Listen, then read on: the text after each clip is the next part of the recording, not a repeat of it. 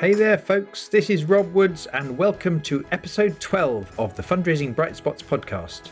This is the show for anyone who works in fundraising and who wants ideas for how to raise more money, really enjoy their job, and make a bigger difference. To introduce today's topic, if you've ever needed to meet someone important, perhaps they're a major donor or a trustee or someone powerful at a corporate partner, or maybe you just need to sometimes work with and influence important people within your charity, then you know that those differences in status and power can all too easily have a negative effect on how you feel, and how well you speak, and your results. If you recognise this is an area where you'd like to increase your skill, then you're going to find this episode well worth listening to. I recorded today's interview at a fundraising conference a couple of years ago. I'm sharing it now because members of the Bright Spot Club have told me they absolutely love the down to earth nature of the tips you find in this interview and in the other training bundles that this expert teacher has made with us. So I'm thrilled to introduce you in a moment to Caroline Goyder. Among other things, she's a voice coach and a gravitas expert who has spent a career helping not only actors, but also chief executives, politicians, and fundraisers to feel and project more confidence and gravitas when they need it most. She's the author of several excellent books, and if you like Caroline's ideas, I recommend you check out her brilliant new book, which is called Find Your Voice. And if you email Caroline your receipt, then as a thank you, she will send you both her new Confidence Boosters audio course, which is normally £10, and the full set of her Gravitas Method audios, which are normally £50. Caroline's website and contact email are at carolinegoyder.com, and do check out our episode notes on our Brightspot website to find those. This episode of the Fundraising Bright Spots podcast is brought to you by the Bright Spot Members Club. As a practical alternative to one off conferences and courses whose impact can fade all too quickly, the Members Club is an online resource that gives you ongoing access to a whole library of video training courses, monthly coaching webinars, and live training events. It's all designed to help you learn, enjoy your job, and raise more money. To join the 300 fundraisers already in the club, or just to find out more, go to brightspotfundraising.co.uk. Today, in this, the first of four sessions I recorded with Caroline for the Brightspot Members Club, we explore tactics that any fundraiser can implement to increase their gravitas. We cover several different ideas, including how to make a particular physical shift that has an immediate impact on your gravitas, and a mental trick for reducing nerves that Caroline was taught by the actor Bill Nighy. We join the interview at the point where I've asked Caroline about her background and how it helps her in the work she does now. So I started out in acting. I went to drama school, trained as an actor, and then ended up teaching actors how to have confidence, presence, voice power. And those skills started to become really interested. Other people started to want to know about them. People in corporates, people in charities in particular. And I started to find myself at Central School of Speech and Drama teaching people who weren't actors. And it was more fun to teach people to speak their own words. Right.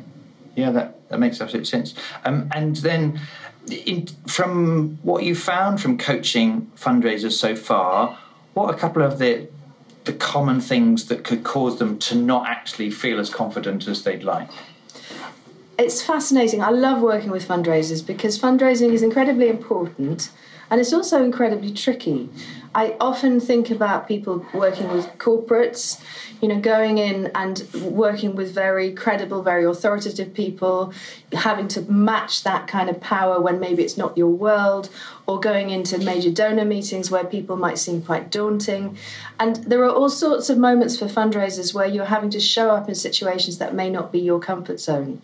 And that's different for a lot of other jobs. And I think it's it's a kind of performance with a really important purpose. Mm, yeah, absolutely. Um, there are many things, in, including the, the pressure put on you by yourself or, or or by your colleagues, because if this is a big deal, then probably several people in your charity know about it. But I agree, one of the biggest ones is this being in another world where there's a power dynamic and it's clear that the person you're asking for money or pitching to is pretty important. That's a big one, isn't it? It's tricky and again what you're saying about the pressure on your shoulders to get that ask that moment right is is scary it, it I it, I liken it to being on stage actually I think it's the same kind of pressure yeah. And getting it right can be so important for your charity, and getting it wrong will be really hard to feed back at the ranch. So, yeah, that moment of pressure is a kind of tough performance. yeah. And what you need are a performer or a sports person's toolkit for coping with that kind of pressure. Yeah, yeah. Because if you're a sportsman, if you're Usain Bolt, you you don't just hope you're going to be feeling good on the day.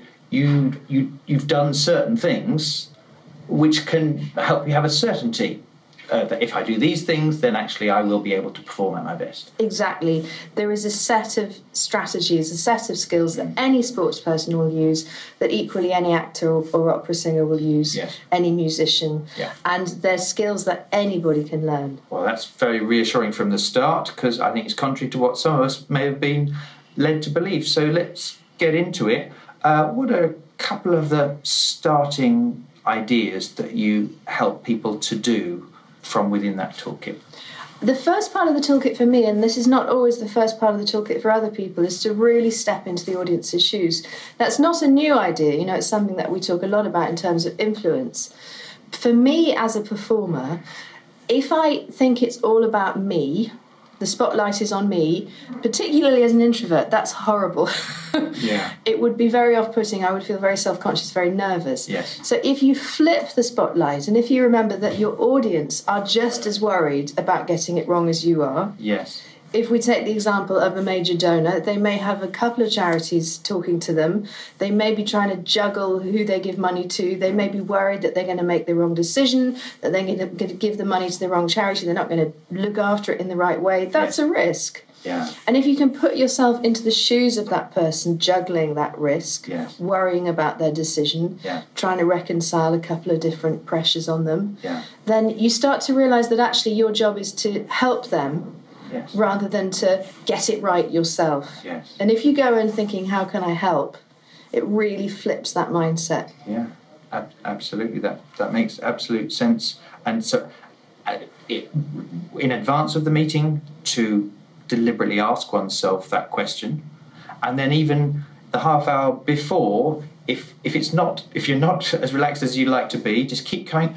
How can I help this person today? Exactly. Now, I was taught this by the actor Bill Nighy, who is a, a very interesting, um, very charismatic man. And he said to me, I learnt this years ago. Actors, when they get to a certain level, cast their own movies. You know, they will be sitting with the casting director, watching other actors come in who are going to be playing with them.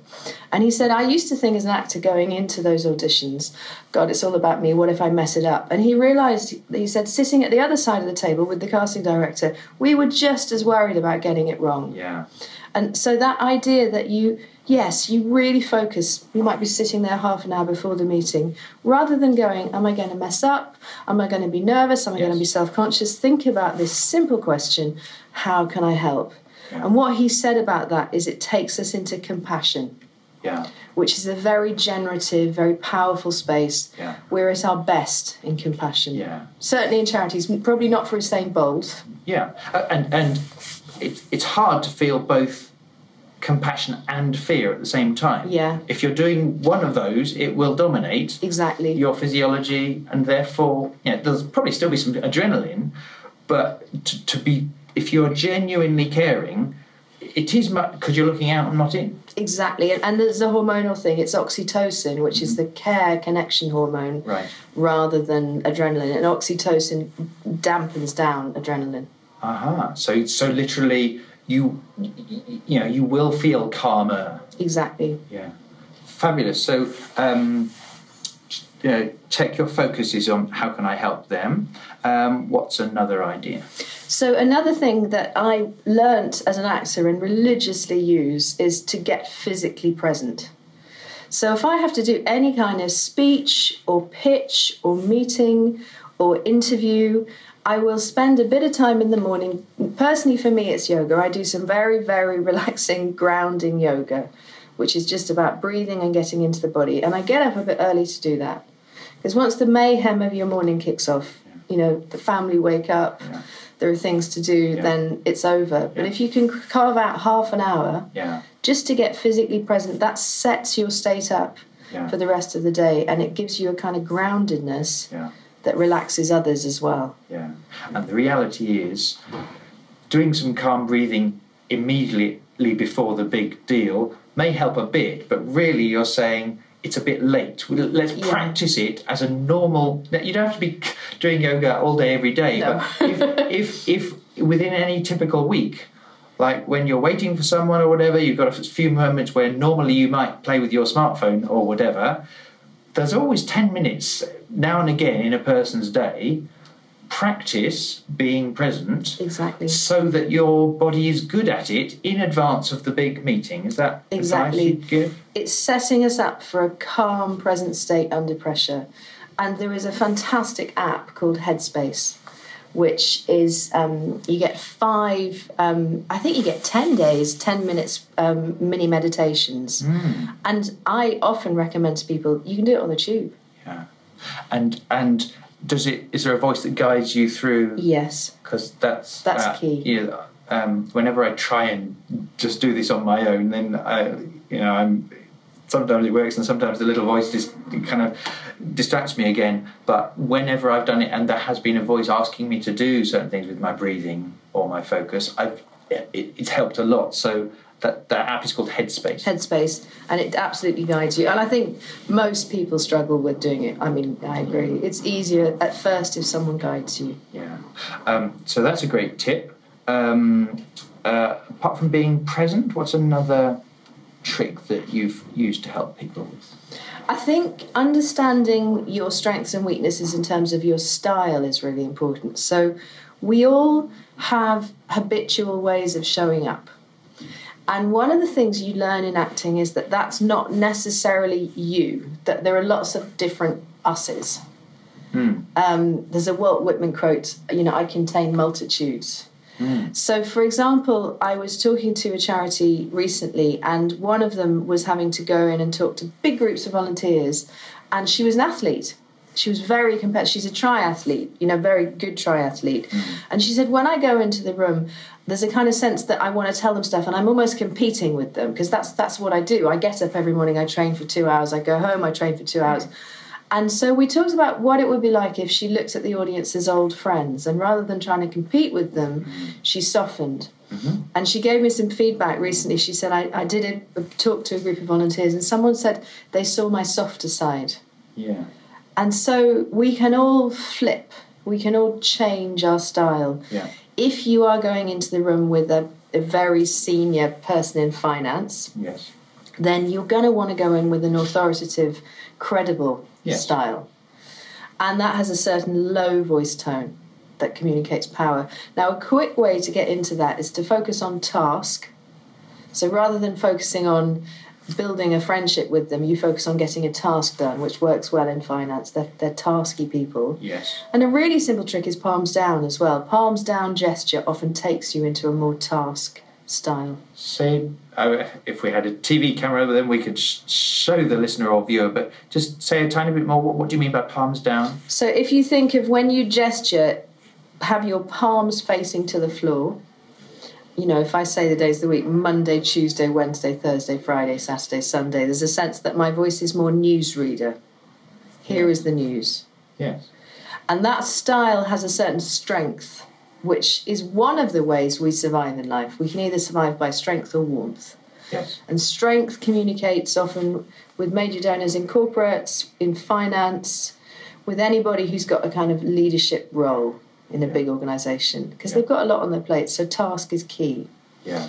Other audiences are different. A group of volunteers might want more connection, more approachability, more warmth. So we've got this binary of strength, Yes. which is the newsreader style, and warmth, which is how we show up with our kids, with our friends Yes. how some people show up all the time at work. Mm. And if you want more warmth, you just turn the palms up Yeah. and you imagine talking to old friends and it softens it softens the energy, it softens our eyes, it shifts the hormones in the system. And that changes the voice. So what I found interesting is even while Caroline is talking to me, I started putting my palms down, and I started to feel different. Yeah. And I realised that uh, I, the Rob that shows up most of the time is a palms up Rob, and so it felt weird to put my palms down, but I was accessing that other part within me that can do the other, the, the more the more task and strength. Exactly. And- And these are really, you know, straightforward kind of binary archetypes. Now, when actors are playing character, there's a whole raft of options to play with. But I think these are two good things to think about. You know, when when you walk into a meeting, do you need to play strength, palms down, focus on task? Do you need to play warmth? You know, palms up, focus on connection, on warmth, and then it's finding the balance. Yeah. And um, I was fascinated by the fact that I, I didn't particularly think strength. I did the body gesture that Caroline recommended, and instinctively something in my physiology felt more of that, led not by focus or idea, but by physiology. You got any other tips uh, in, in terms of things we can do with our body? It may not initially feel comfortable, but if we practice doing certain things with our body, it will you know, kind of then cause us to feel more of confidence or gravitas that might help us. Definitely. I mean, there's all sorts of research by a scientist called Amy Cuddy, and she talks about something called the power pose. She has a great TED talk, so she's worth looking up. It's Amy C U D D Y. And her research is all about the power of posture on, on our emotional hormonal balance. And what she realized was that in the animal kingdom, when animals are frightened, they tend to either puff themselves up and make themselves big if they want to fight, or if they want to run away or hide, they make themselves small. Mm-hmm. So she thought, well, we're basically, you know, same. We, we come out of the same kind of evolutionary process.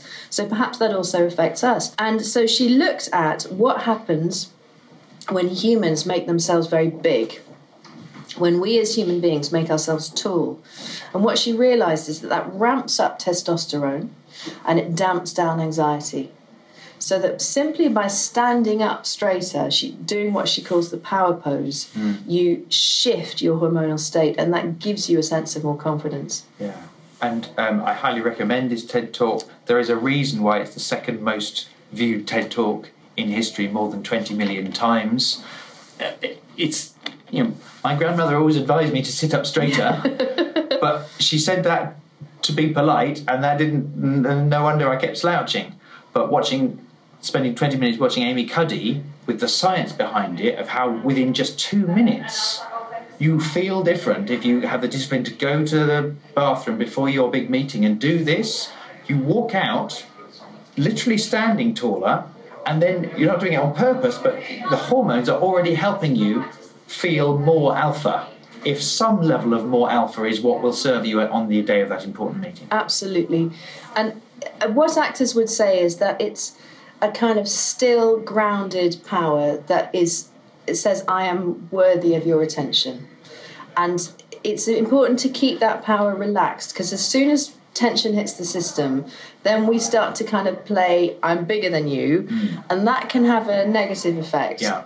So it's something about if you do your grounding work at home and then you do your power pose and it comes from a really relaxed place, yes. that's when it's most powerful. Yes. It's a kind of strong ease. Yeah. Yes, that's right. Because clearly we are all right to fear the idea of coming across as aggressive or arrogant, so we shouldn't be misled by the idea of testosterone, but we need testosterone, some of it, to pe- perform uh, and, and find that strength. But equally, if that's all you do, then you might come across as a, a, aloof or cold or exactly. competitive. So that's where the Bill Nighy focus of how can I help you, doing both those things. Balance, yeah, balance is everything. We want to have a, a calm, strong sense of ourselves and a trust in what we offer, and then we want to be able to open out to others. Yeah. And um, if there was one more idea or a little exercise that you do with people that you coach, either consistent with these uh, or something else, what would what would a last piece of advice be to someone who wants to feel more confident? Well, I mean, as the voice coach, the voice is a very unrecognized, underestimated part of who we are. In in certainly in UK culture, there are other cultures where it's more recognized. And simply in the morning, putting the radio on or putting a favorite CD on and singing you know, really enjoy singing. It doesn't matter if you make some bum notes. I'm a terribly tuneless singer, but it really doesn't matter because it opens up your voice. There's a resonance in your system. Literally, you are resonating your system. And then when you walk into a meeting with someone that you need to impress, where you need to feel confident. Your voice, it's like a warmed up engine, it just starts and it makes you feel more present, it makes you feel more resonant in that space, and that has a huge effect. Yeah. Okay, so practicing with the voice and at, its simplest, singing to the radio, Sing. we can all do that. Doesn't mean that if you hit the wrong notes, you are just bound to be finding more range and variety and strength in in, in, in your voice. You're just warming it up because the voice is just air hitting the vocal folds, vibrating in the body, and simply by getting that air onto the vocal folds, making sound, you're, you're warming it up. It means that when you get into a room, your voice will be there for you. It won't be squeaky, it won't be thin, it'll have a lovely round resonance that will make others feel good. Mm, excellent advice. And there's one more thing I wanted your advice on. Um, I follow you on Twitter, and, and you sent a tweet recently about just how vital it is to pause and how most of us rarely understand that power. What, what's your tip about why we should pause and how to do it, how it helps? So, pauses are good for a couple of reasons. When we pause, what we're doing is closing our mouth really simply and inhaling, we're breathing. Because we speak on the out breath. Right. So, when we stop and think, we breathe in. And what that does is it refuels the voice, it refuels the brain. It's a little pit stop in our speech. Mm-hmm. For the audience, it has a different effect. The audience, it gives them time to think about what you've just said. So you're refueling, your voice is being re energized, your brain is being oxygenated. They're having time to consider what you've just said. It also says that you have an ease and control. You don't, you're not worried, you don't have to feel silence. And that in any kind of pitch or ask situation is really powerful. So there we are. Caroline was sharing various techniques she teaches her clients to reduce your nerves and increase your personal presence. I recorded this a couple of years ago, and ever since this interview, I've taken advantage of some of the techniques we talked about, including things that help you find and convey strength as well as warmth. And I can tell you they really do work but obviously you need to find a way to put them into practice, which takes a step on from just being aware of them intellectually. I've written a summary of the key ideas in the episode notes on our Brightspot fundraising website, and that includes Caroline's website details and details of the special offer on her excellent new book, Find Your Voice. If you found the ideas helpful, do remember to hit subscribe today so you don't miss out on any of the other sessions and I'd be incredibly grateful if you could spare a moment to share it on with anyone else who you think might find it helpful. And if you'd like to hear the other three interviews I did with Caroline, including one on winning hearts and minds and another on how to have grace under pressure, then these are all available along with a huge library of other practical training bundles and inspiring live events for fundraisers in our Brightspot Members Club. To find out more, go to Brightspot Members Club forward slash join. There are now over 300 fundraisers in the club, so do check this out if you'd like more in depth training sessions from myself, Caroline, and dozens of other experienced fundraising trainers. Finally, thank you so much for listening today. I really appreciate and respect the effort it takes to keep on honing your skills, and I look forward to speaking to you again in the next episode.